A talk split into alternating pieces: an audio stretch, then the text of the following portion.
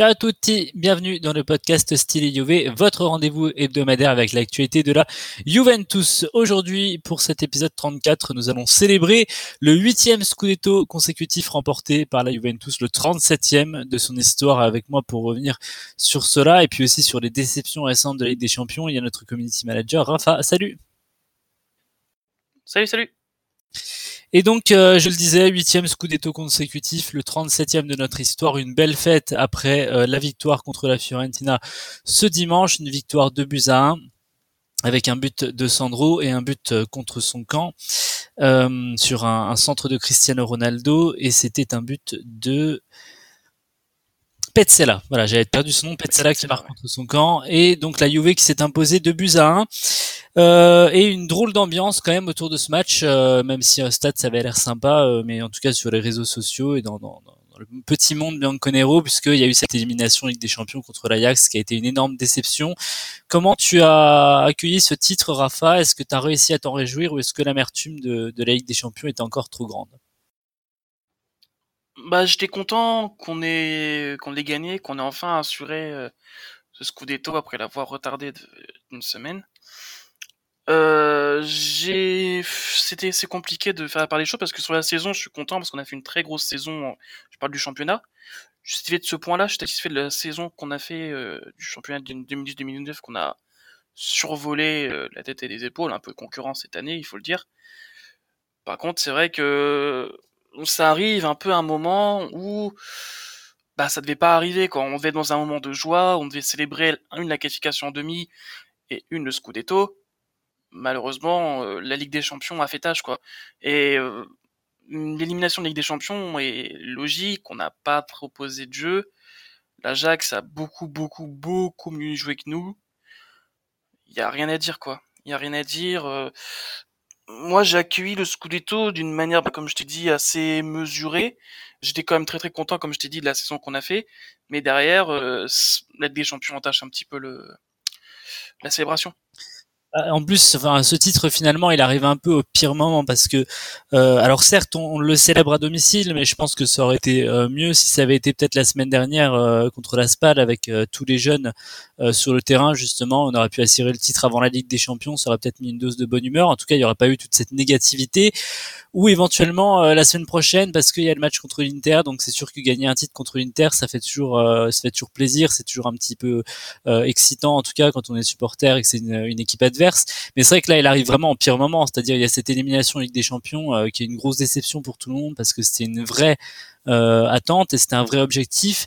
Et du coup, euh, il y, a, ce titre qui arrive derrière. Et moi, je suis de l'avis, en tout cas, qu'on ne doit jamais se satisfaire de gagner la Serie A. Il y a des gens qui sont lassés de gagner la Serie A. Moi, ce sera jamais le cas. J'oublierai jamais ce qui nous est arrivé en 2006. on, on, on, se souvient bien d'où on vient, quoi. Voilà, et du coup, moi, chaque titre, vraiment, je le célébrerai parce que chaque titre qu'on gagne, c'est un titre que nos adversaires gagnent pas non plus, et je me laisserai jamais de gagner la Serie A, et je serai toujours très déçu euh, si, si, on perd la Serie A. Il y a des gens qui disent, oh, on faut même plus jouer le championnat, on s'en moque que la Ligue des Champions. Non, de toute façon, tu, peux gagner le championnat, la Ligue des Champions. C'est ce que le Barça fait très souvent, et le, le Real Madrid l'a déjà fait aussi. Donc, euh, pour moi, c'est même deux discours à part. Mais, mais c'est vrai que voilà, on, ça a été une saison en plus tellement dominée ça fait tellement longtemps qu'on sait qu'on sera champion que voilà, ça arrivé sur ce match-là. On est content parce que c'est officiel, mais bon, quelque part, on le savait depuis longtemps. Donc c'est vrai que c'était un climat euh, très très bizarre autour de cette journée. Et bon, je suis quand même content d'avoir vu les joueurs euh, le fêter euh, aussi, de manière aussi démonstrative, parce que c'est vrai que s'il y avait eu une ambiance pourrie sur le terrain aussi, ou en tout cas discrète avec les joueurs qui disent ouais bon, on a gagné le titre, là, ça aurait vraiment fait tâche. Oui, et puis les joueurs sont contents de l'avoir gagné. Ils ont entre guillemets passé à travers euh, ce qui leur est arrivé. On les voit, ils sont heureux. Ils parlent tous avec le avec le sourire. Ils savent qu'ils savent que ce qui leur est arrivé, c'est vraiment ça les a tous déçus. Ça a déçu aussi les, les supporters. Mais ils savent quand c'est un huitième d'affilée que la Juve écrit encore plus l'histoire et que la motivation reste présente. C'est ça qu'il faut qu'il faut souligner.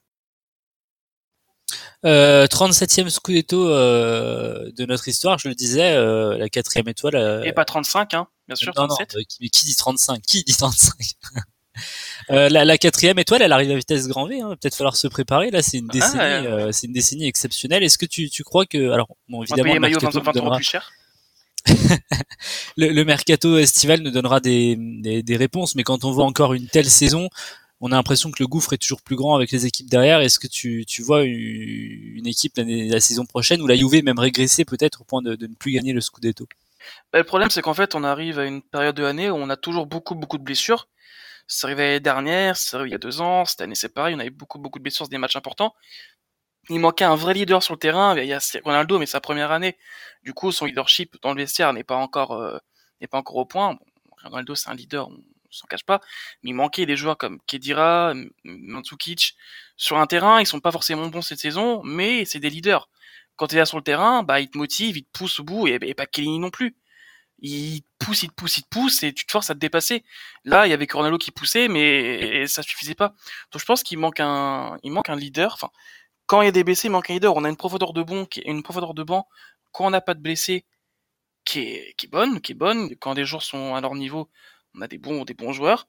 Après, il faudra peut-être songer à se séparer de certains, de certains joueurs pour recruter d'autres. On voit que Paratici est un vrai, vrai, vrai fan de Jao euh, Félix.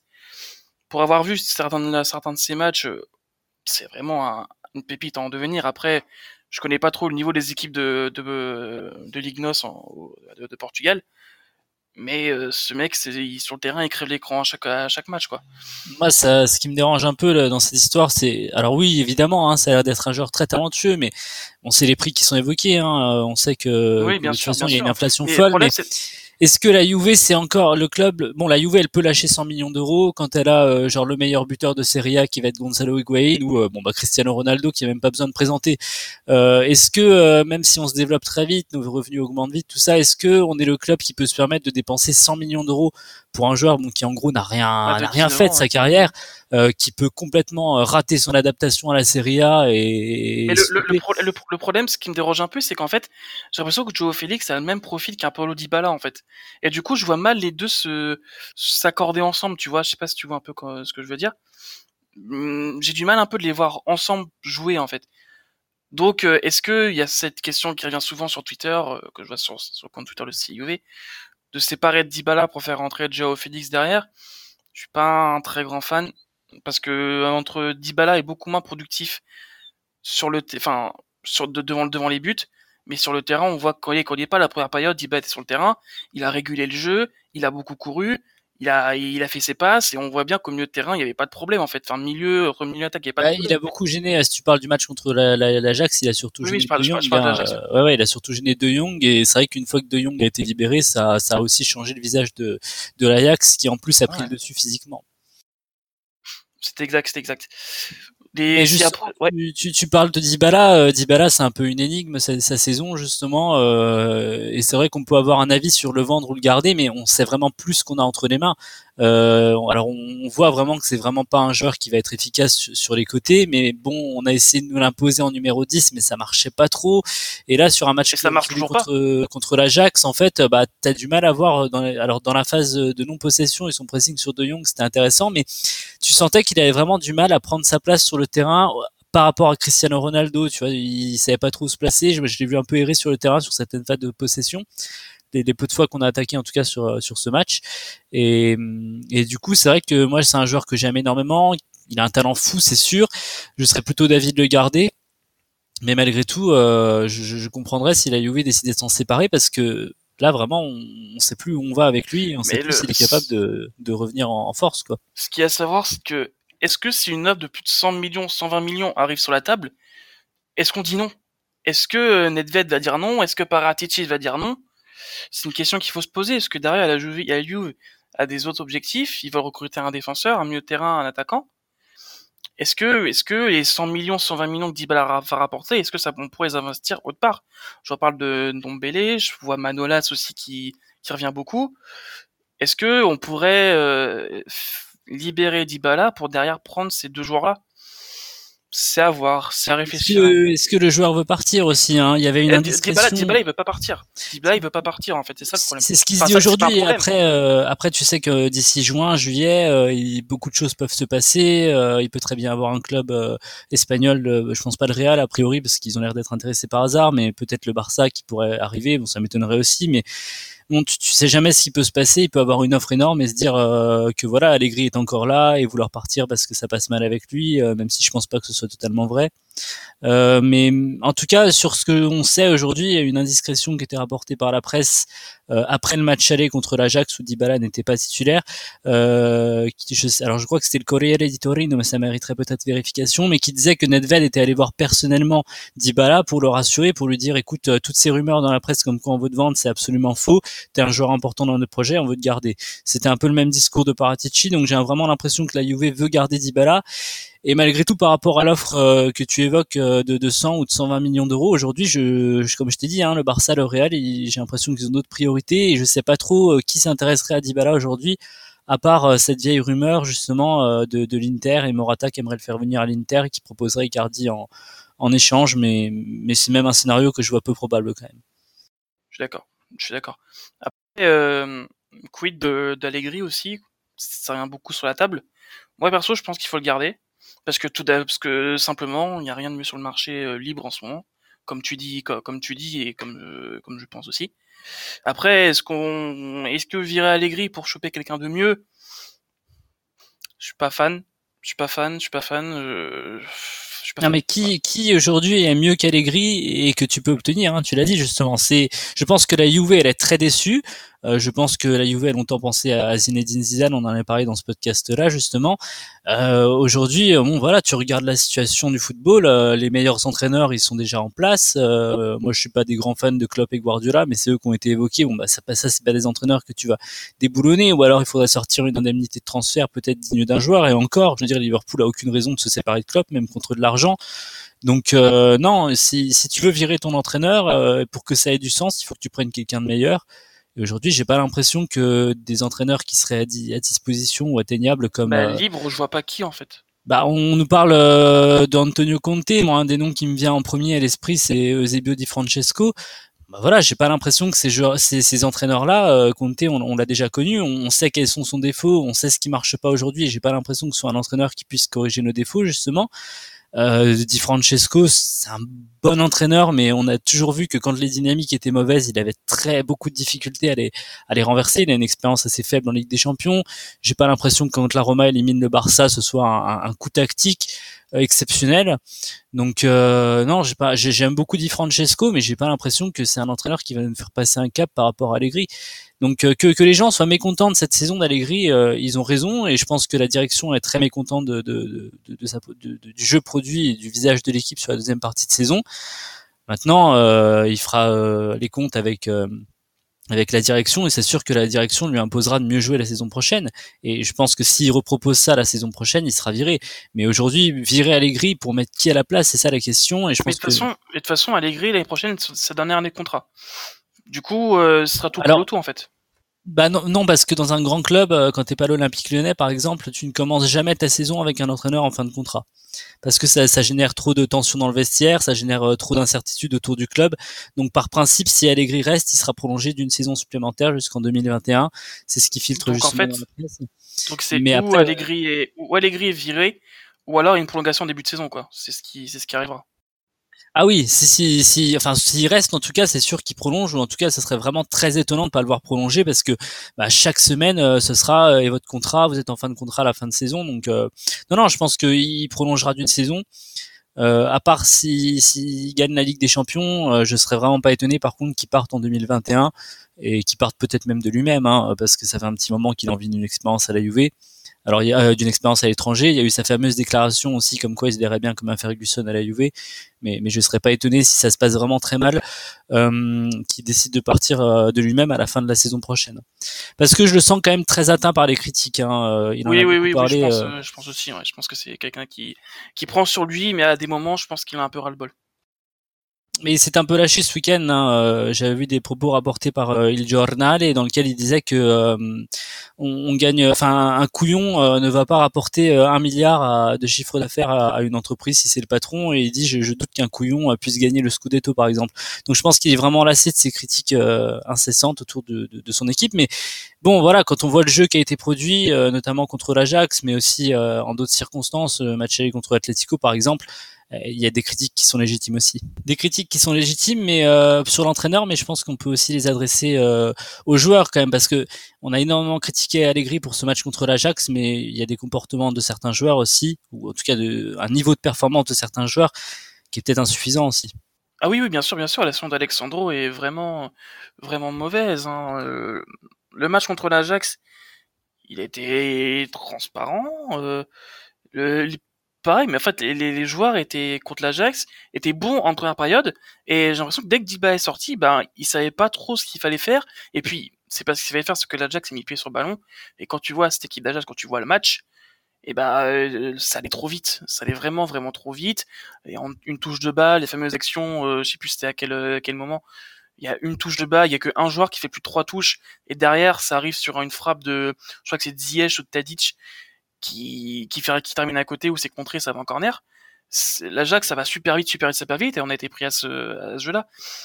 Après, c'est clair que bon, Allegri, une, une, une, comment dire, une, une philosophie de jeu qui paraît, dès qu'on gagne un zéro, on se, on défend.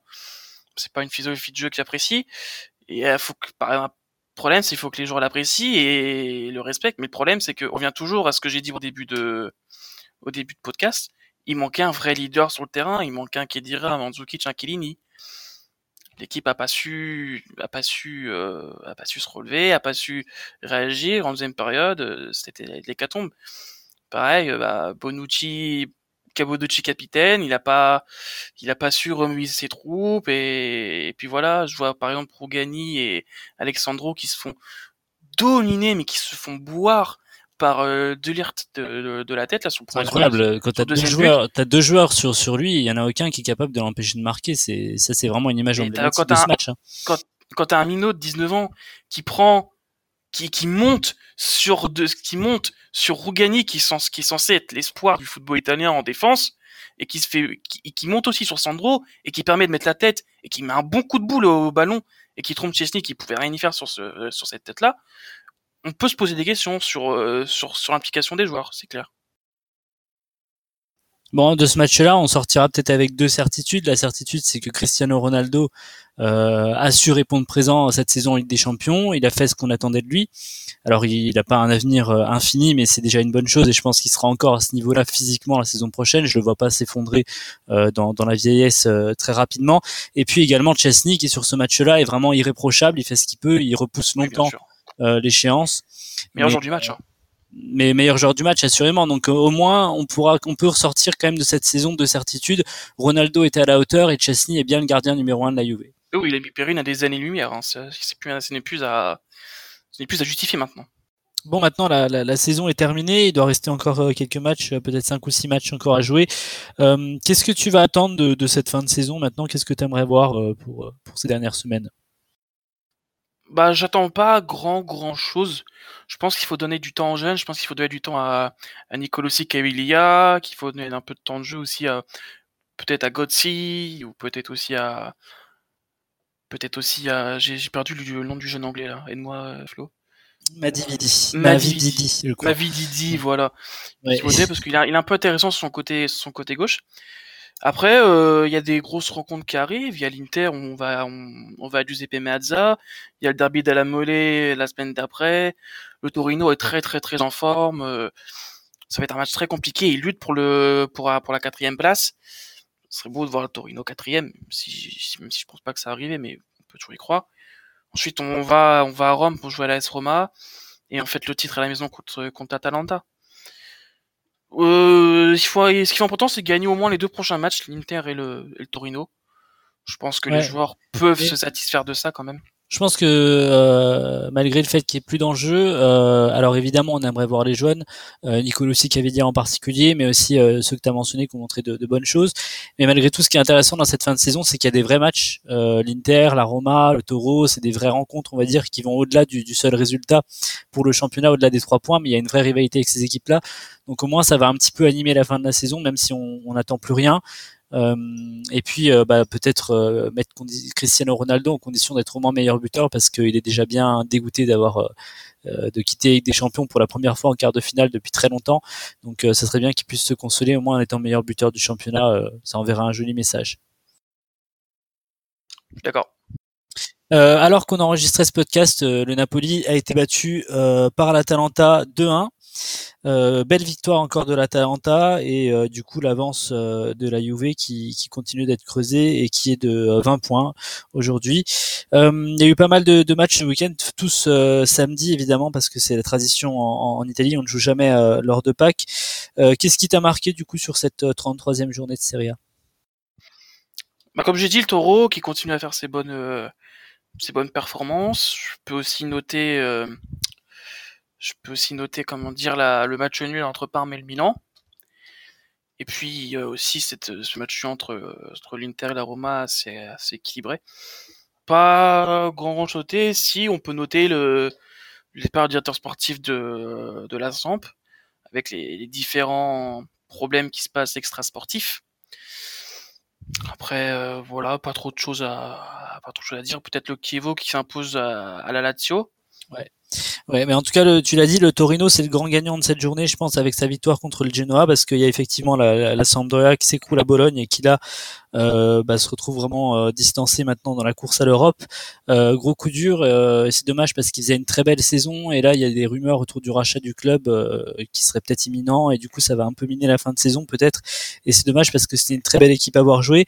Mais du coup voilà le Torino qui revient à trois points du Milan alors qu'il les affronte la semaine prochaine et du coup bah voilà Milan qui fait match nul contre Parme et personne qui en profite derrière parce que la Roma aussi fait match nul parce que la Lazio perd contre le Chievo qui est déjà relégué ça c'est incroyable et donc le Torino vrai gagnant de cette euh, de cette journée et qui euh, lors de la 34e journée du coup contre le Milan euh, bah, pourrait frapper très fort justement s'il s'imposait à domicile. Après la différence c'est que moi je trouverais pas ça beau le Taureau de que le Taureau finisse quatrième parce que bah c'est un rival de la Juve et plus ils sont bas plus je suis content. Trop méchant toi. Hein. Euh, voilà. Euh, et puis, euh, bah, ce qu'on peut signaler aussi sur cette fin de championnat, c'est les nouveaux buts de, de qui en a mis deux ce week-end et qui se retrouve maintenant à 14 buts. Et si on enlève Cristiano Ronaldo de la Juve, eh bien personne n'a marqué plus de buts que Petagna. Donc, à bon entendeur. Et voilà. Et toi, tu veux voir la Juve comme d'habitude?